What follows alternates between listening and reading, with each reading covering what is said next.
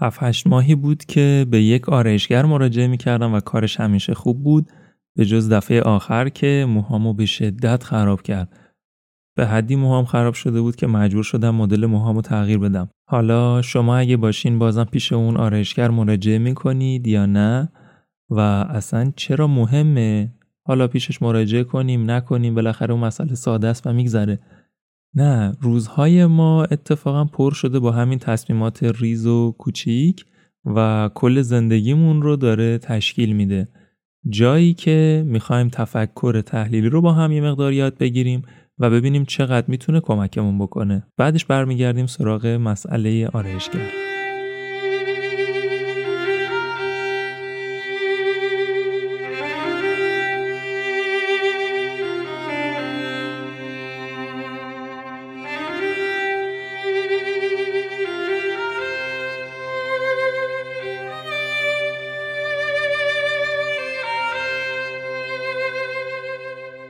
سلام محمد جواد راشدی هستم و اینجا پادکست رفتار.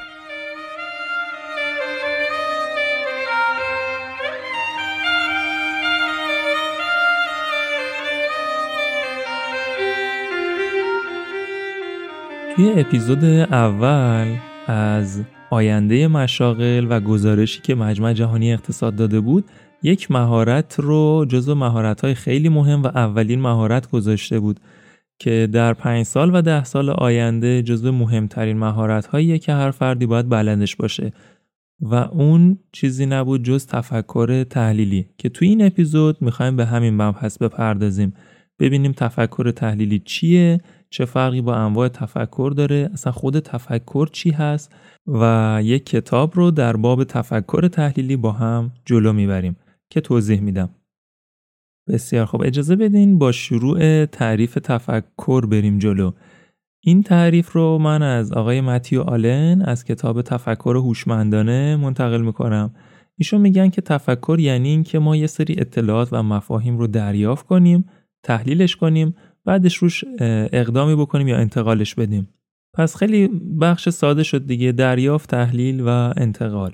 پس اسکلت اصلی رو همین ساختار سه بخشی می‌سازه و انواع تفکر از همین ساختار پیروی می‌کنن و همینجوری میرن جلوی مثال ساده بزنم. مثلا زمانی که ما مفاهیم رو کنار همدیگه قرار میدیم و یک مفهوم جدید ازش می‌سازیم میشه تفکر خلاقانه. این انواع تفکر انقدی هم زیادن که حتی ممکنه نتونیم بشماریمشون و برای هر کدومشون یک اسم می‌ذارن. ولی خب اون بخشایی که خیلی بولتره و مطرح تره اسم گذاشتن و ساختار داره و می‌تونیم خیلی راحتتر بهش بپردازیم. که تو این قسمت قراره به تفکر تحلیلی بپردازیم. تفکر تحلیلی چیه؟ چه فرقی داره با انواع دیگه تفکر؟ تفکر تحلیلی بیشتر جزنگره. تلاش می‌کنه مسائل پیچیده رو ساده کنه و کارکرد هر جز رو در بیاره و ببینه که اون جزء کوچیک چطوری داره کار می‌کنه. یه مثال جالب بزنم. مثلا تو بررسی مغز ما میایم به بخشای مختلفی از مغز می‌پردازیم دستگاه می‌ذاریم عملکردشون رو میسنجیم. بعد میگیم که این منطقه مسئول پردازش گفتاره. این منطقه مسئول عصبانیته. این بخش مربوط به احساس مثلا عشقه یه جور انگار تفکر تحلیلی رو بردیم توی یه سیستم پیچیده تا بتونیم بهتر هر جزءش رو و نحوه کارکردش رو درک کنیم. یه مدل دیگه تفکر هم هست تفکر سیستمی بهش میگن. تفکر سیستمی یه ذره دیدش بیشتره یه ذره زوم نمیشه. تصویر رو کلیتر نگاه می‌کنه. میاد به کل سیستم توجه می‌کنه. مثلا اگه تفکر سیستمی رو بیاریم تو بررسی مغز اونجا دیگه نمیگیم که بیایم هر بخش رو کوچیک کوچیک بررسی کنیم ببینیم کارکردش چیه. میگیم کل مغز داره چطوری کار می‌کنه. و ارتباطاتی که این بخش مختلف با هم دیگه دارن چطوره و کل سیستم رو میایم بررسی می‌کنیم. هر دوی این تفکرها اتفاقا پروژه های بسیار بزرگی رو تو بررسی عملکرد مغز دارن و هر دوتاشون دارن خیلی پیش میرن. حالا تفکر نقاد چیه؟ که شاید هم اسمشو خیلی شنیده باشین. تفکر نقاد یه جورایی روی همه انواع تفکر اشراف داره و یه جورایی پدر همه انواع تفکر به حساب میاد. یعنی میاد هر مدل از این تفکرها رو نظارت می‌کنه نقدشون می‌کنه به چرایی می‌پردازه سعی می‌کنه با استدلال درست و صحیح به حقیقت و درستی نزدیکتر بشه. پس این هم شده از تفکر نقاد. یه درک کلی از تفکر سیستمی تفکر نقاد و تفکر تحلیلی الان دریافت کردیم. ولی موضوع بحث امروزمون تفکر تحلیلیه. که می‌خوایم یک کتاب رو با همدیگه بررسی بکنیم. کتاب Maxims for Thinking Analytically یا ترجمه شاید بگیم قواعدی بر تفکر تحلیلی کتاب چاپ 2021 هست با نویسندگی دن لوی که بیش از 15 سال عضو هیئت علمی دانشگاه هاروارد بوده که در حال حاضر توی ایران نسخه فارسی و ترجمه شده ای ازش موجود نیست. خب همینجا یک نکته ای رو بگم این کتاب در واقع برگرفته از یک دوره هست دوره‌ای که تو دانشگاه هاروارد به اسم چارچوب های تحلیلی در سیاست توسط استاد اقتصاد این دانشگاه به نام آقای ریچارد زکهاسر برگزار شده و ایده و مفاهیم این کتاب برگرفته از اون دوره است. آقای ریچارد زکهاسر کیه؟ ایشون بالغ بر 330 تا مقاله نوشتن با اچ ایندکس 104 که رقم واقعا بالاییه بیش از چهل سال استاد دانشگاه هاروارد هستند و افراد بسیار زیادی تو حوزه های مختلف مثل اقتصاد، تحلیل تصمیم گیری، تصمیمات رفتاری، نظریه بازی ها کلی افراد سیاستمدار از ایشون یاد گرفتن. پس عملا محتوای اصلی کتاب برگرفته از آموزش های شخصی هست که ما دیگه از این بعد بهشون میگیم ریچارد که واقعا آدم تاثیرگذاری تو حوزه خودش بوده و توی جامعه علمی اعتبار خیلی بالایی دارن ایشون. یه نکته رو فقط بگم. اینجا من طبق حالا مطالعه‌ای که از کتاب داشتم حس می‌کنم نویسنده یعنی آقای دنلوی خیلی کتاب رو در وصف بزرگی آقای ریچارد نوشتن همون استاد دانشگاه اصلی و خیلی کتاب در جهت تعریف کردن از ایشونه. اگرچه که ایشون خودشون هم روی کتاب نظارت داشتن و کتاب رو با بررسی همدیگه نوشتن یعنی آقای دنلوی نوشتن آقای ریچارد هم روش نظارت داشته و تحت نظر ایشون یه جورایی انگار کتاب نوشته شده یعنی با تایید ایشون بوده. منتها مثلا شما ببینید حتی تو اسم کتاب هم در ادامه نوشته خردی از استاد افسانه‌ای دانشگاه هاروارد آقای ریچارد زکاسر. یه نکته جالبتر این که یک نفر دیگه ای انگار مرید همین آقای دنلوی بوده چون ایشون هم استاد دانشگاه هاروارد بودن. یک کتاب دقیقا با همین شکل عنوان هم در باب ایشون انگار نوشتن با عنوان Invisible Learning یا یادگیری نامرئی که چاپ 2020 هست و اینطوری عنوان کرده جادویی پشت دوره آمار استاد افسانه‌ای هاروارد آقای دن لوی. خیلی خب بگذاریم بریم ببینیم که هدف از مطالعه این کتاب چیه. توی همونطوری که تو خود کتاب عنوان کرده گفته که ما به واسطه مطالعه و یادگیری تفکر تحلیلی قرار درک بهتری از جهان اطرافمون و گرفتن تصمیمای بهتر تو زندگیمون داشته باشیم.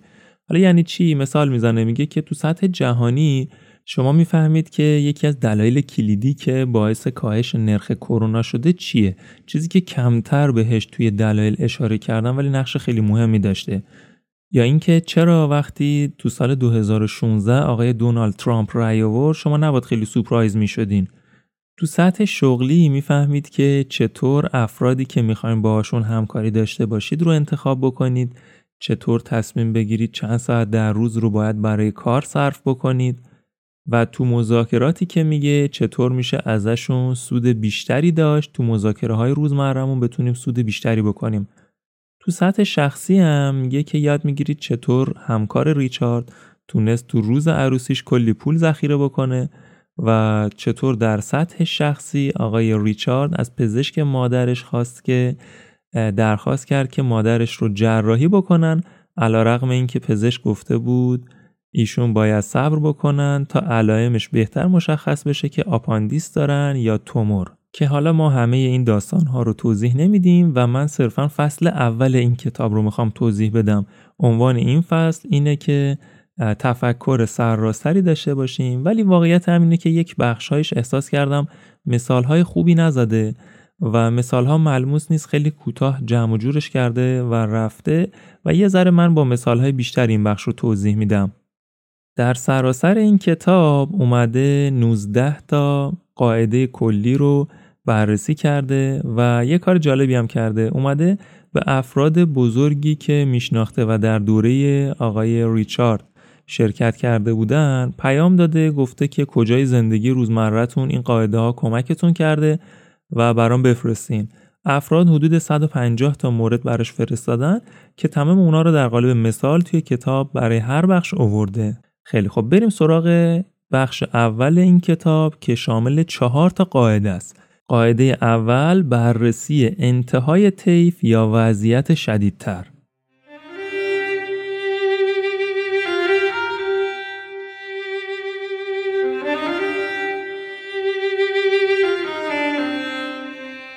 ابتدای این قاعده رو با یک مثال جذاب شروع می‌کنه. میگه که یک زن و شوهری هستن که می‌خوان اتاقشون رو رنگ بزنن دیوار اتاقشون رو.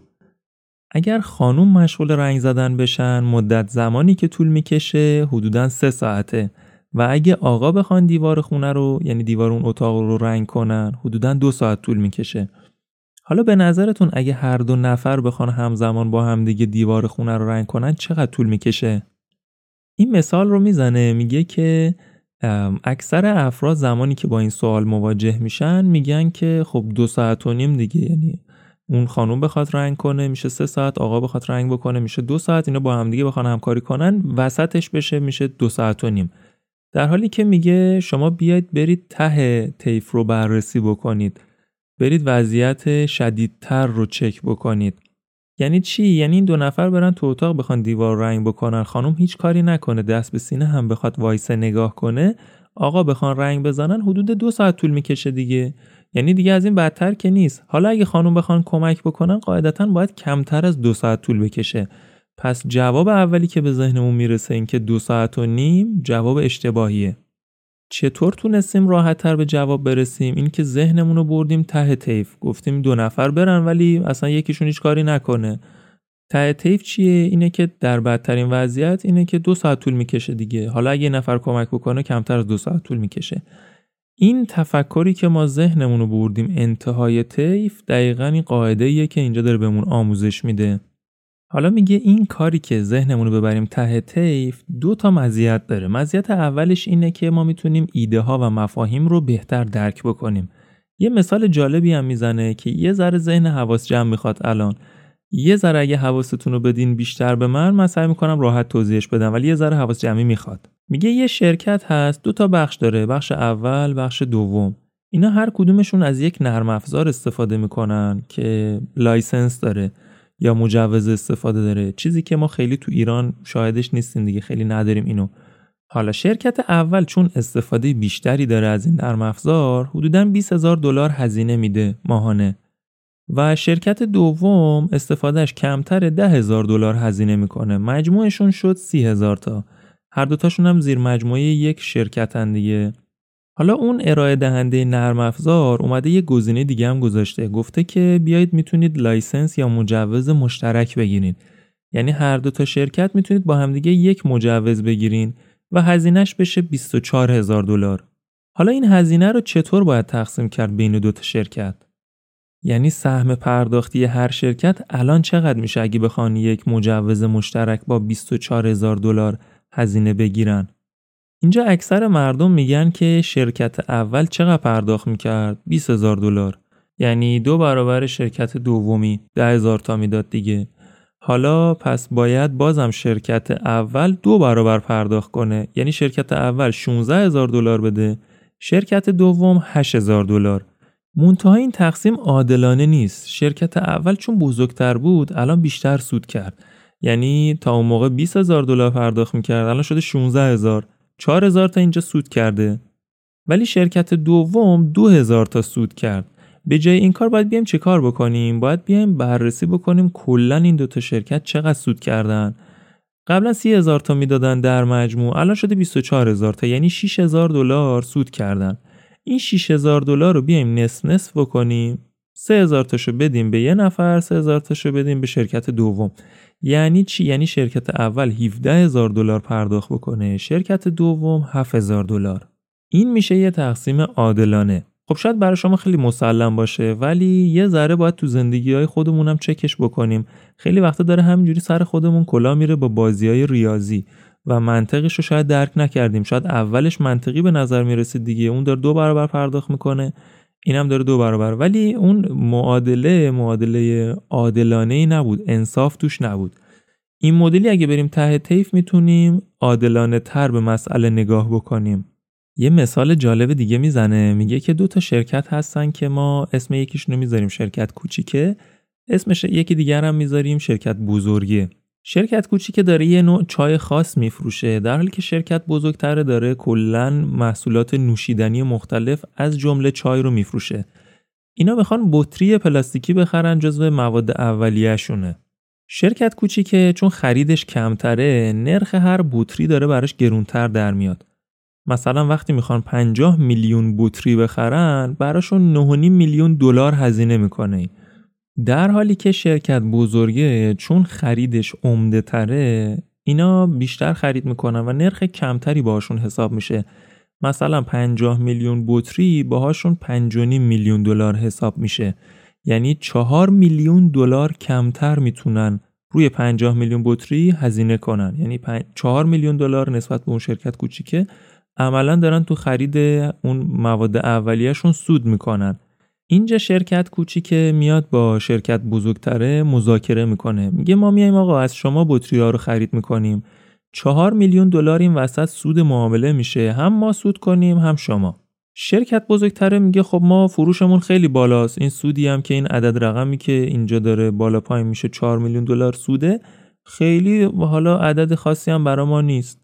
ما پس اینجوری میایم سه میلیون شما برمیداریم یه میلیونش هم برای شما چون ما بزرگتریم و فروشمون بیشتره. شرکت کوچیکه میاد از این تفکر رفتن به انتهای طیف استفاده می‌کنه. میاد پای مذاکره میگه آقا ما اصلا اگه نباشیم کلا تو این معامله سود این معامله کلا صفر میشه. پس همونطور که حضور شما و قدرت خریدی که شما داری بالاست و الزامیه ما هم یه چیزی داریم به معامله داریم اضافه می‌کنیم. اون چیه؟ نقطه ضعفمونه. اینکه قدرت خریدمون پایینه. ما ضعیفتریم کوچیکتریم. و همونطور که ما الان به شما وابسته ایم برای اینکه این سود اتفاق بیفته شما هم به ما وابسته این یعنی نقطه ضعفمون درسته اینه ولی نقطه قوتمون هم هست. چون اگه وجود نداشته باشه همین نقطه ضعفه اصلا معامله شکل نمی‌گیره. شما از این سود جا میمونید. پیشنهادی که مطرح می‌کنن بعد میگن که ما به نظرمون اینه که عادلانه اینه که 50 50 سودی که داره حاصل میشه رو با هم نصف نصف کنیم. شرکت بزرگتر حالا اتفاقی که میفته اینه که می‌بینه چون شرکت کوچیکه یک انحصاری داره یک بخش خاصی رو تمرکز کرده یک سری مشتریان خاص خودشو داره تصمیم می‌گیره کلا شرکت کوچیکتر رو بخره. یه سود خوبی هم هر دو طرف معامله می‌برن. ولی اینکه رفتن پای مذاکره با این نگاه خیلی جالب بود برای خود من. ببین کاری ندارم که این مذاکره جواب میده یا نمیده تو بازار خودمون یا اینکه خیلی فانتزی شاید به نظر میاد. البته که مثال هایی که داره می‌زنه همشون واقعی هن و اسم برده از همشون که می‌تونید تو کتاب بخونید خودتون و اطلاعات بیشتر به دست بیارین. ولی این نکته خیلی مهمه که ما از این تفکر استفاده کنیم. دیگه باقیش اون میشه اصول مذاکره و چونه زدنی که می‌تونیم توی اون مذاکرات رسمی داشته باشیم بتونیم معامله رو خوب ببندیم. ولی اصل ماجرا اینه که ذهن طرف رفت سمت این که بره ته طیف رو نگاه کنین یعنی اگه ما نباشیم که اصلا سود صفر میشه.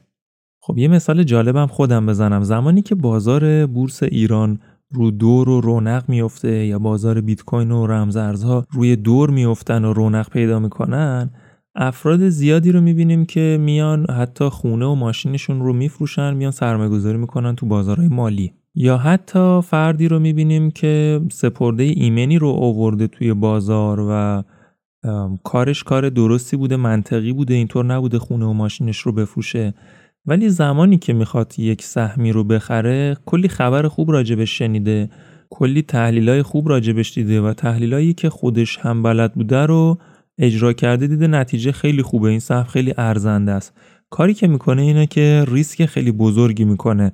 مثلا مبلغ خیلی زیادی رو روش سرمایه گذاری می‌کنه روی اون سهم اتفاقی که میفته چیه؟ اینجا تفکر ته طیفی رفتن به انتهای طیف خیلی کمکمون می‌کنه که سناریوی بدبینانه رو هم ببینیم دیگه. یعنی بیایم فرض بکنیم که آقا یه لحظه صبر کنیم. اگه نشد به هر دلیلی یعنی کلی اتفاق ممکنه بیفته دیگه به هر دلیلی اگه این سهم سقوط کرد من چقدر ضرر می‌کنم؟ تا چقدر تحمل می‌کنم اون ضرر رو؟ مثلا اگه 100 میلیون سرمایه گذاشتم و این شروع کرد افت کردن اگه ضررم رسید تا 20 تومن می‌تونم تحمل بکنم؟ اگه رسید به 50 میلیون ضرر و پولم کلا نصف شد باز می‌تونم تحمل بکنم یا نه؟ یعنی من خیلی میشنوم از افرادی که توی این چند سال اخیر وارد بورس شدن و ضررهای سنگین کردن میگن که آره بورس که همش دست خودشونه مافیاست یا که اصلا نمیشه سود کرد به ما که چیزی نمی‌رسه و همش کلاهبرداری و اینجور حرفا. قبلش این تفکر تحلیلی رو می‌تونستن بر خودشون داشته باشن دیگه. یعنی یک ریسک مطمئنی رو وارد بازار می‌کردن. حالا جدا از همه اون فضایی که داره مطرح میشه ها کاری به اون بخشش ندارم. بخشی که دست خودمونه می‌تونستیم کنترل بکنیم یه سری چیزها رو دیگه. روی سرمایه خودمون و میزانی که می‌تونستیم ریسک بکنیم کنترل داشتیم. اینجا این تفکر ته طیفی خیلی کمکمون می‌کنه. خیلی خب گفتیم که دو تا مزیت داره. این تفکر رفتن به وضعیت شدیدتر یا انتهای طیف.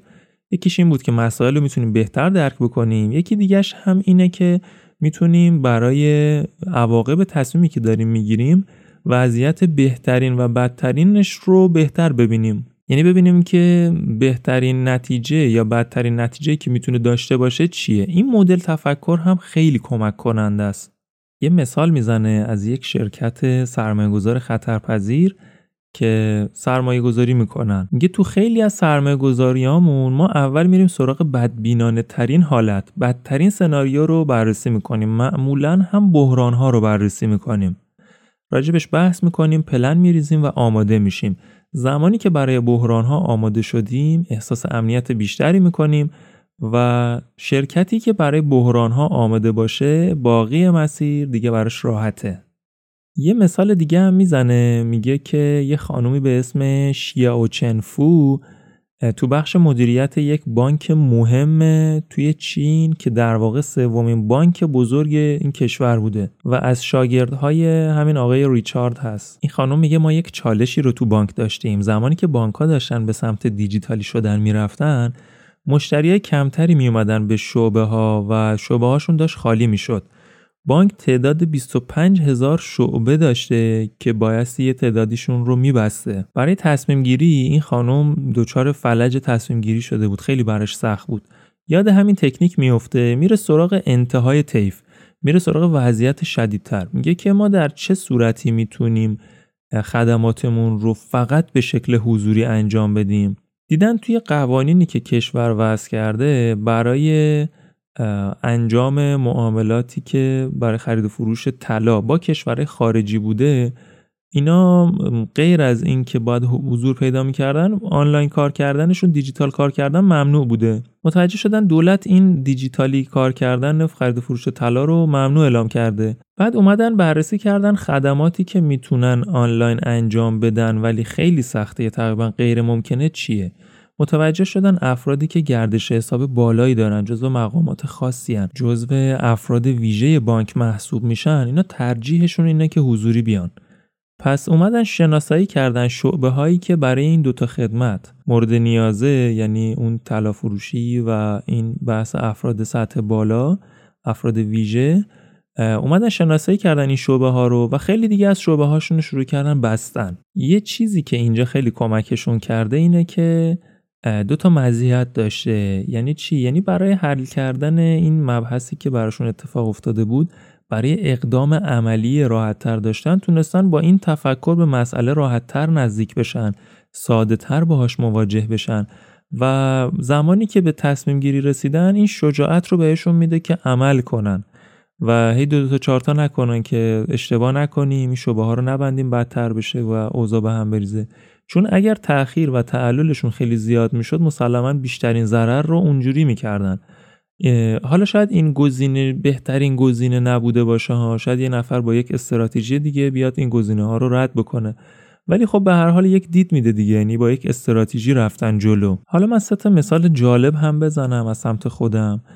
که خیلی وقتا ما توی اون لحظاتی که خیلی زیاد درگیری احساسی داریم توی اون مبحث این تفکر تحلیلی رو نمی‌تونیم راحت داشته باشیم. مثال اولش که احتمالا هممون می‌دونیم تو بحث ازدواجه افراد زمانی که می‌خوان ازدواج بکنن بحث تحلیل های منطقیشون خیلی ضعیف میشه و خیلی بیشتر دارن احساسی برخورد می‌کنن با ماجرا. یکی از چیزهایی که کمک می‌کنه اینه که بریم ته طیف. ببینیم که ته طیف حالا ممکنه دو سر داشته باشه دیگه. یه بخشش اینه که یه بخشش اینه که خوشبخت بشی. خب فبال مراد خیلی هم عالی. یه بخشش اینه که خب ممکنه که شما کارتون به جدایی بکشه. ممکنه که طی این فرایند جدایی عملا روزگارت سیاه بشه. یعنی بریم انتهای طیف ببینیم اصلا آماده این هستیم. اگر احیانا به هر دلیلی به هر اتفاقی خواستیم جدا بشیم آمادگیش رو داریم می‌تونیم بپذیریم همچین وضعیتی رو همچین اتفاقی برامون بیفته یا نه. بعد حالا برگردیم ببینیم که چه استراتژی هایی می‌تونیم داشته باشیم برای اینکه این ریسک رو کمتر بکنیم. یه مثال دیگهش اینه که زمانی که می‌خوایم کسب و کاری را بندازیم خیلی زیاد تو فکر این هستیم که میترکونه خب بعد ایده خیلی خوب به ذهنمون رسیده بالا پایین کردیم همه چی دیدیم همه چی عالیه. حالا اگه بریم دو سر طیف یعنی اگه ببینیم واقعا بترکونه و همه چیزش عالی پیش بره آماده چالش های موفقیتش هستیم آماده مثلا شعبه جدید زدن هستیم نیروی کار رو باید افزایش بدیم امکانش رو داریم. اصلا چیزی هستش که بخوایمش یعنی برسه به اون حد از موفقیت چیزی که واقعا میخوایمش یا نه اصلا برامون مهم نیست به اون حد موفقیت برسه برامون بیمعنیه. اگر برامون بیمعنیه پس چرا اصلا شروعش بکنیم؟ یعنی بریم سمت موفقیت موفقیت رو تا ته بریم. ببینیم چه اتفاقی داره میفته. و از این ور برگردیم ببینیم اگه شکست خورد تحمل اون آسیب مالیه رو داریم تحمل اینکه دوباره بتونیم بلنشیم کسب و کار بعدیمون رو بخوایم راه بندازیم یا یک اقدام دیگه داشته باشیم رو داریم. اگر شکست خوردیم نابود میشیم یا فقط یک ضربه کوچیک می‌خوریم. و یه مثال دیگه هم باز بزنم. توی بحث بچه دار شدن افراد خیلی دوست دارن بچهشون سالم باشه نابغه بشه و علل خصوص والدین خیلی تو بحث تربیت فرزندشون دوست دارن. اتفاقهایی که برای خودشون افتاده برای بچهشون نیفته. دوست دارن بچهشون یه جورایی به آرزوهای خودشون برسه. اما بیایم یک ته طیف هم ببینیم یعنی این ور ببینیم. آیا اگر کودکمون دچار مشکلات خاصی شد مشکلات ذهنی شد مشکلات جسمی خاصی بود کلی نیاز به توانبخشی و رسیدگی و هزینه بیماری و اینجور چیزا رو داشت اصلا کشش روانیشو داریم براش آماده هستیم چه کار می‌تونیم بکنیم. این تفکر رو داشتن نه به معنای ترسیدن و اون که اون اقدام رو انجام ندادن باشه ها. قرار نیست به ترسیم اون اقدام رو نداشته باشیم. قرار سنجیده تر استراتژی داشته باشیم پلن داشته باشیم که اگر اتفاقهایی افتاد بتونیم آماده تر پیش ببریم مسئله رو. مثالش هم همونی بود که زدیم دیگه. از اون شرکت سرمایه‌گذاری خطرپذیر می‌گفت زمانی که شما برای بحران ها آماده باشین دیگه ادامه مسیر راحته.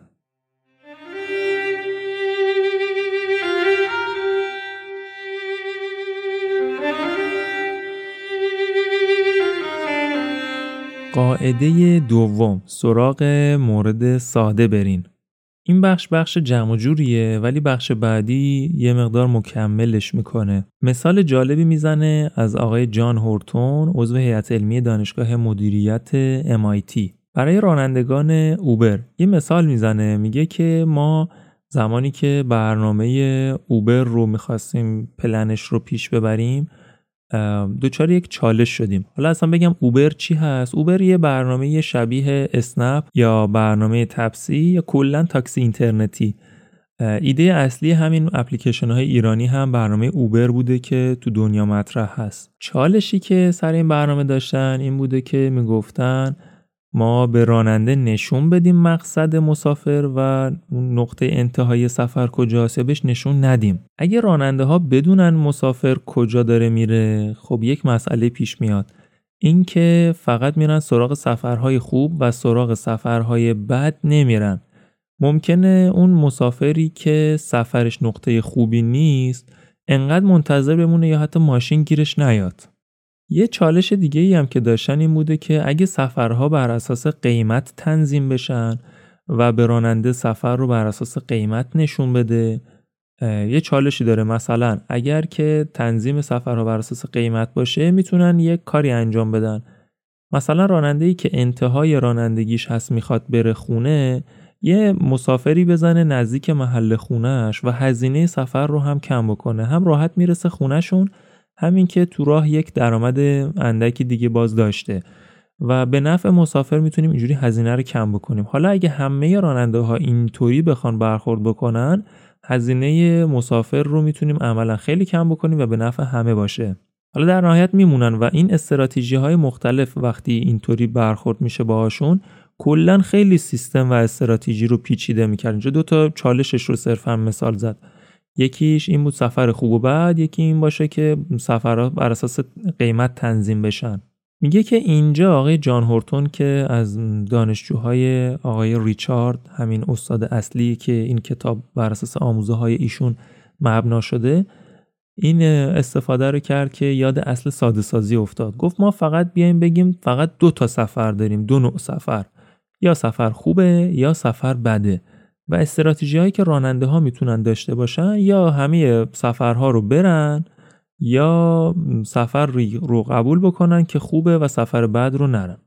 اینجوری تونست مدل رو ساده بکنه و بر اساس این مدل ساده شروع کنن به پلن کردن برنامه و بتونن برنامه رو با یک استراتژی خوبی پیش ببرن. که حالا ایده های بعدترش هم دوباره به ذهنشون می‌رسه دیگه. یعنی با آزمون خطا و در ادامه با هوش مصنوعی می‌تونن خیلی گزینه ها رو مختلف تر بکنن و این پیچیدگی رو هوش مصنوعی حتی می‌تونه هندل بکنه.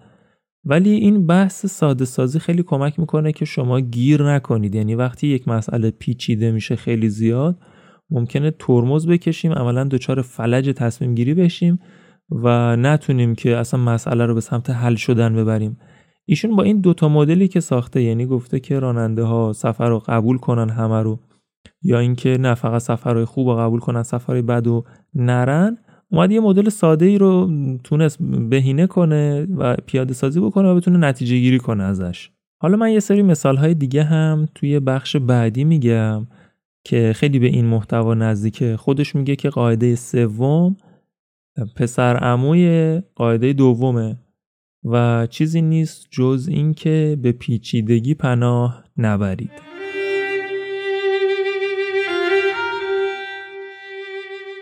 قاعده سوم به پیچیدگی پناه نبرید.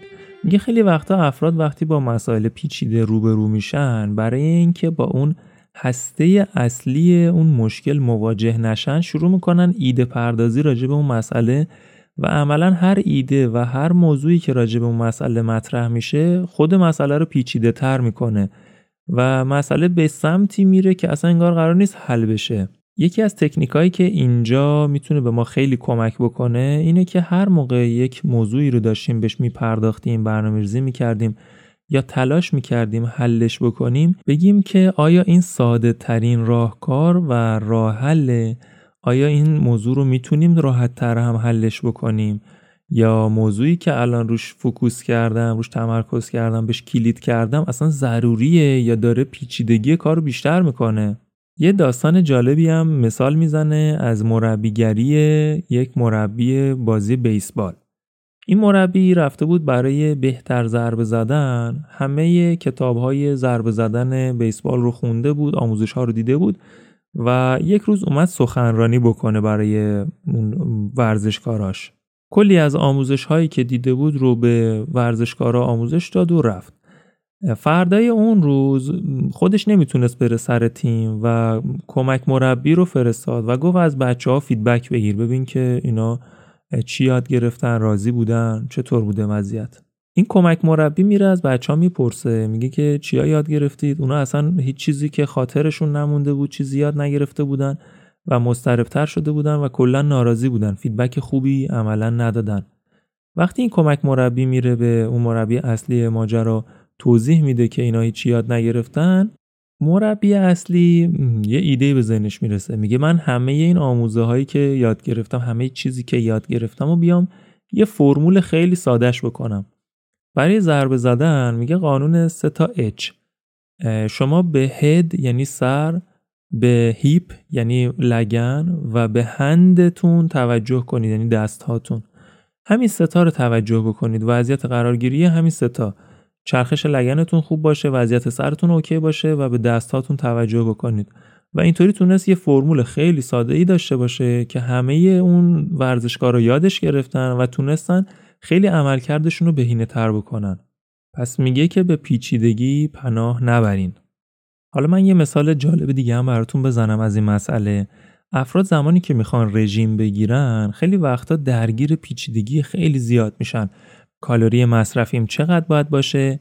چقدر پروتئین؟ چقدر چربی؟ چقدر کربوهیدرات؟ چقدر فیبر مصرف بکنم؟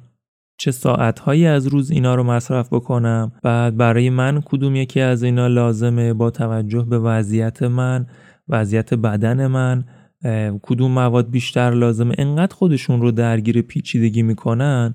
که روزای اول خب انرژی دارن خوب پیش می‌برن. وقتی انرژی و انگیزشون خوابید اون وقت دیگه پیچیدگی که برای سیستم خودشون چیدن اجازه نمیده که بتونن ادامه بدن و مسئله بسته میشه. یعنی مسئله رژیم کنار گذاشته میشه چون ادامه دادنش خیلی پیچیده است. توی کتاب ها و مقالات مختلفی هم راجبش گفته شده. از بحث عادت سازی بگیرید تا کتابی به اسم Simple Rules که اومده مخصوصا برای همین یک مثال جذاب زده که میگه شما قاعده رو خیلی ساده بکنید یه قانون خیلی ساده بذارید.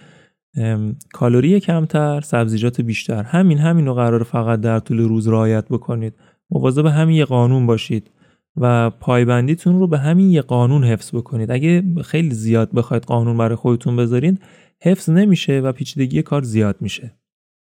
خب بریم سراغ قاعده چهارم. که من این قاعده رو خیلی دوست داشتم توضیحاتش رو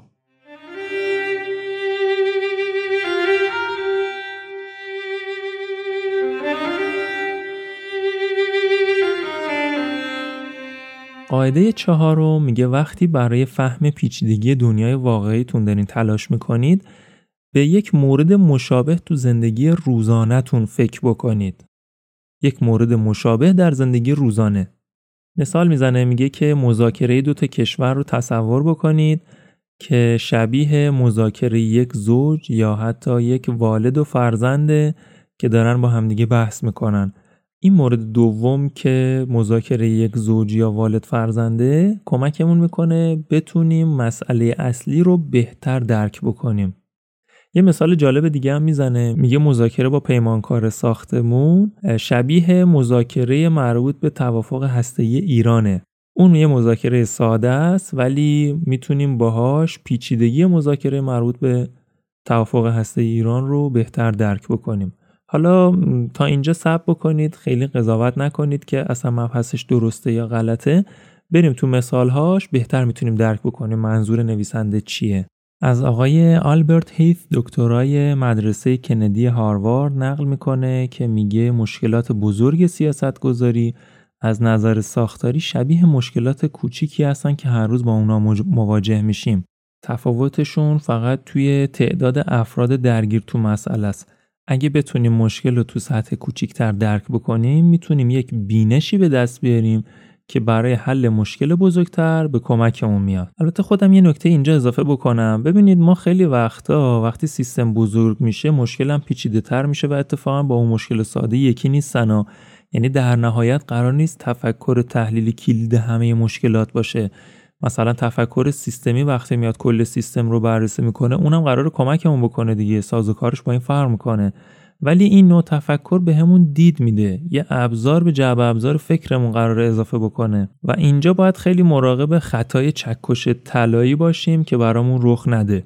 یعنی چی؟ یعنی کسی که یه چکش داره فقط برای مسائلی که باش مواجه میشه یه چکش داره راهکارش هم اینه که مسائل رو میخ ببینه و با اون چکش بخواد حلش کنه. ولی همه مشکلات که با چکش رفت نمیشن. خیلی باید مراقب این مسئله باشیم. حالا یه مثال جالب می‌زنه از اینکه ما قراره با یک سطل 100 بار از یک مثلا آبشاری آب برداریم. 100 تا سطل آب قراره برداریم. دو تا سطل داریم. سطل اول از هر 100 بار آب برداشتن 70 بارش موفق بوده. سطل دوم از هر دو بار آب برداشتن یه بار موفق بوده و دو بار تا امتحان شده. شما کدوم یکی از این سطل رو انتخاب می‌کنید؟ قبل از اینکه ادامه رو گوش کنید یه کوچولو به جوابش فکر کنیم. نویسنده اینجا میگه که شما باید سطل دوم رو انتخاب کنید. سطلی که از دو بار تلاش یک بار موفق بوده. خب شانسش الان 50 درصده ولی درست نیست. چون که میزان استفاده که ازش شده خیلی کم بوده. شما با دو بار استفاده که نباید نتیجه گیری کنید 50 درصد. خودش رو نشون داده و 50 درصد موفق بوده که راهکار درست اینه که سطل دوم انتخاب بکنید. یه تعداد تلاش باهاش انجام بدین. مثلا 10 بار 15 بار 20 بار تلاش بکنید استفاده بکنید. بعد ببینید عدد رقمی که ازش در میاد چطوره. مثلا از 10 بار درسته یک بار موفق بوده ولی وقتی 10 بار تلاش کردیم این شد 9 تا. و 90 درصد موفقیت الان به دست آورد. و با اطلاعات جدیدی که به دست میاریم اون وقت تصمیم بگیریم که ادامه مسیر رو با همین سطل بریم یا با اون سطل قبلیه که 70 درصد موفق بود. اون سطل قبلیه تکلیفش مشخصه 70 درصد موفقیت داشته. ولی این سطل دوم ما نمی‌دونیم. اینو باید تستش بکنیم تا دقیق آمارش در بیاد. بعد از تجربه یکی از شاگردای همین آقای دکتر ریچارد میگه که میگه درس خیلی بزرگی گرفتم که من از تجربهش خیلی خوشم اومد. گفتش که هر موقع بین دو تا گزینه به یکیش عادت کرده بودم و گزینه جایگزین رو کمتر تجربه کردم ولی احتمال موفقیتشون نزدیک به همدیگه است باید سطل جدید رو انتخاب کنم. هر چیزی هم رو شامل میشه مثل پروژه، ایده، محصول، سازمان، حتی رستوران. یکم بیشتر توضیحش بدم. میگه که زمانی که ما مثلا به یک رستوران عادت کردیم و یک رستوران جدیدی وجود داره که نمی‌دونم که اون رستوران رو برم چقدر احتمال داره غذاش به خوبی اون رستوران قبلیه باشه. باید این رستوران جدیده رو امتحانش بکنم. زمانی که می‌دونم احتمال موفقیتشون نزدیک دیگه. یعنی اونقدی می‌دونم که حالا وضعیت رستوران خراب نیست. باید حتما حتما انتخابش بکنم و برم تستش بکنم. حتی اگه محصول جدید یا اون رستوران جدید ضعیف باشه برای مدت بیشتری باید آزمایشش کنم. چون که من همیشه این گزینه رو دارم که برگردم به محصول قدیمی تر برگردم به اون رستوران قبلیه. ولی اگه زود تصمیم بگیرم که دیگه اون رستوران جدیده رو نرم و تصمیمم اشتباه باشه زود برداشت کرده باشم که این محصول جدید خوب نیست کنارش می‌ذارم. و هیچ وقت دیگه اطلاعات خوبی و اطلاعات جدیدی ازش دستگیرم نمیشه چون گذاشتمش کنار. ولی اون محصول قدیمیه همیشه در دسترسه. پس محصول جدید رو خوب امتحان کنم ازش مطمئن بشم که این جواب نمیده. حالا برگردیم به اون مثال آرشگاهی که من زدم گفتم موهامو خراب کرد. من می‌تونستم اونجا بگم که آرایشگر موهای منو خراب کرد و دیگه پیشش نرم. و خیلی هم این گزینه تو فکرم بود. و حتی زمانی که خواستم اونجا دوباره مراجعه کنم نزدیکانم می‌گفتن که خب چرا می‌خوای بری؟ در که من اونجا رفتم. انتخاب کردم اونجا برم. تو ذهنم گفتم که من پیش این آرایشگر هفت بار مثلا تا حالا رفتم و یه بارش خراب شده. اگر که این آرایشگر این یک بار خراب کردن و بعد از بار صدم انجام می‌داد خب من خیلی ریسک و مسئله رو کم می‌دیدم. یعنی می‌گفتم حالا اشکال نداره. صد بار خوب کوتاه کرده حالا یه بار خراب کرده دیگه.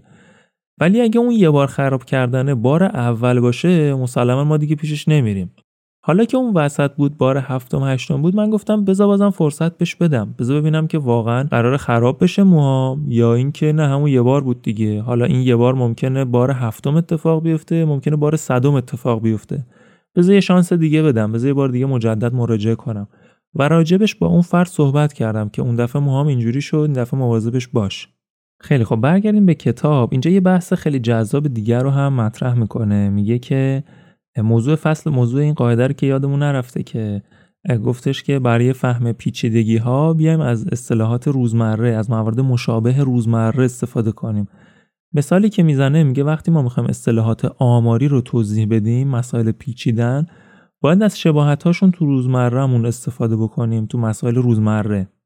مردم با اصطلاحات آماری آشنا نیستن برای اینکه راحت تر درکش کنن باید از مشابه های روزمره مثال بزنیم. مثالی که می‌زنه خطای نمونهگیریه تو بحث آمار. میگه خطای نمونهگیری چیه؟ وقتی نمونه کوچیکی که ما گرفتیم بیانگر دقیقی از جامعه نباشه ما دچار خطای نمونهگیری شدیم.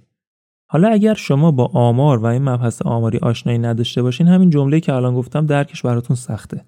ولی با مثال و مثال روزمره می‌تونیم اینو بهتر جا بندازیم. بیاد یه مثال بزنیم با هم دیگه بررسیش بکنیم. توی انتخابات ریاست جمهوری ما می‌خوایم یه تست بکنیم ببینیم که کدوم نامزد کدوم کاندید احتمالاً برنده انتخابات ریاست جمهوری میشه. اگه بخوایم بریم از همه افرادی که قرار رأی بدن بپرسیم که خب میشه همون رأی گیری دیگه. نمیشه. عملا امکان پذیر نیست. مثلا فرض کنید از کل ایران می‌خوایم بپرسیم که از کل افراد بریم بپرسیم به کی رأی میدین. خب این امکان پذیر نیست. چیکار می‌کنیم؟ میریم یه نمونه کوچیکی رو انتخاب می‌کنیم. یه تعداد افرادی رو انتخاب می‌کنیم پرسجو می‌کنیم می‌بینیم به کی رأی میدن بعد میگیم احتمالا پس کل جامعه قرار این شکلی رأی بدن و احتمالا فلانی رأی میاره.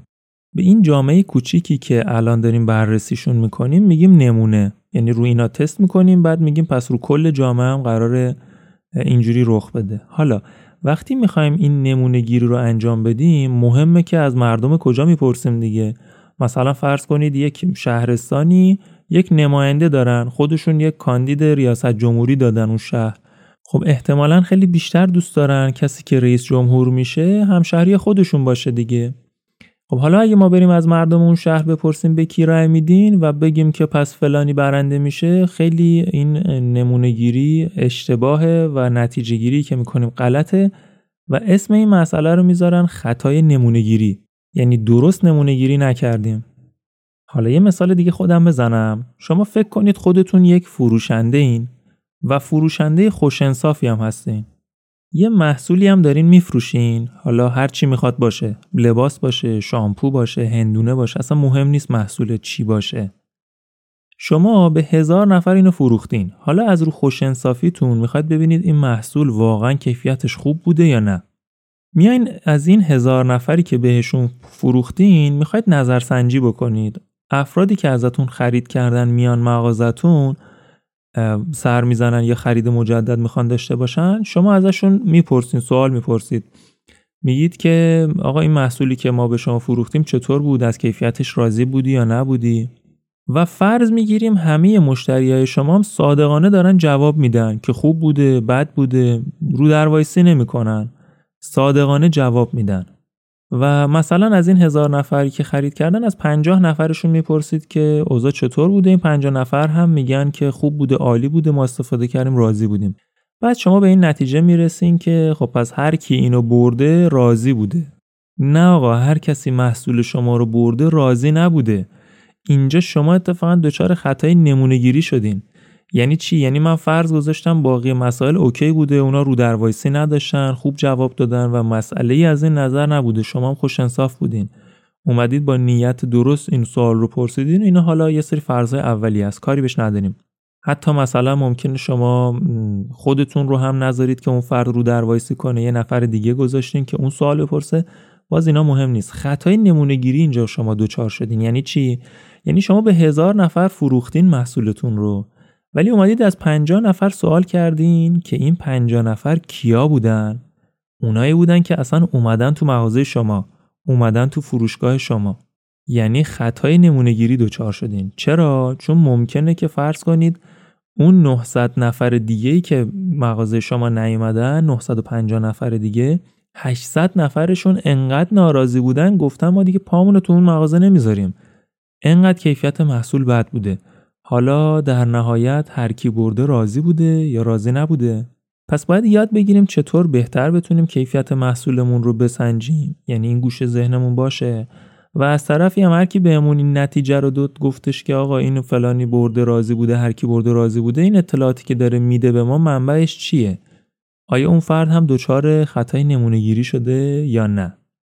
پس برای اینکه این مسئله بهتر تو ذهنمون بمونه که خطای نمونه گیری چی بود من یک مثال روزمره زدم یعنی همین قاعده چهارم رو سعی کردم رعایت کنم. همینطور برای اینکه این پادکست رو بهتر توضیح بدم سعی کردم که مثالهای ساده تری بزنم و خودم هم یه بخشایش مثالها رو از خودم آوردم که ببینیم که راحت تر می‌تونیم مطلب رو یاد بگیریم. برای اینکه خطای نمونهگیری یادمون باشه پس این مثال یادمون نره. هر کی برده راضی بوده. خب پس چی شد؟ چی گفتیم تو این اپیزود؟ یک جنبندی مختصر هم داشته باشیم. گفتیم که تفکر ساختارش چیه؟ انواعش چیه؟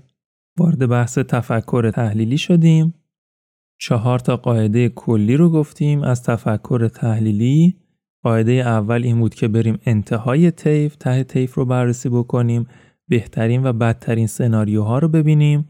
قاعده دوم این بود که موضوع رو ساده کنیم. یا به سراغ مورد ساده تر بریم قاعده سوم این بود که به پیچیدگی پناه نبریم و قاعده چهارم هم در برابر مسائل پیچیده بیایم مورد مشابهش رو با زندگی روزانمون بررسی بکنیم و مورد مشابهش رو ببینیم. خیلی خب این بود از فصل اول کتاب قواعدی بر تفکر تحلیلی که امیدوارم استفاده کرده باشین. همینطور ما در سایت و در پیجمون مطالب بیشتری رو می‌ذاریم. اگر دوست دارید ادامه این کتاب رو براتون توضیح بدم و ادامهش رو بررسی داشته باشیم برام کامنت بذارین چون احتمالا بریم سراغ کتاب های دیگه و مباحث دیگه. اگر براتون جذاب بوده برام کامنت بذارید که بتونیم رو همین بحث بیشتر بپردازیم و بیشتر بهش فکر بکنیم مثال های مختلف رو ببینیم و تفکر تحلیلیمون قوی تر بشه. همینطور می‌تونید به سایت مراجعه بکنید. اونجا ما محتوای بیشتری رو همراه با action plan و خلاصه مروری رو براتون می‌ذاریم که می‌تونید همون چیزهایی که تو پادکست یاد گرفتین رو اونجا بهتر پیاده سازی بکنید توی زندگیتون. لینک سایت و لینک page رو توی توضیحات همین اپیزود گذاشتم می‌تونید از اونجا ما رو دنبال بکنید.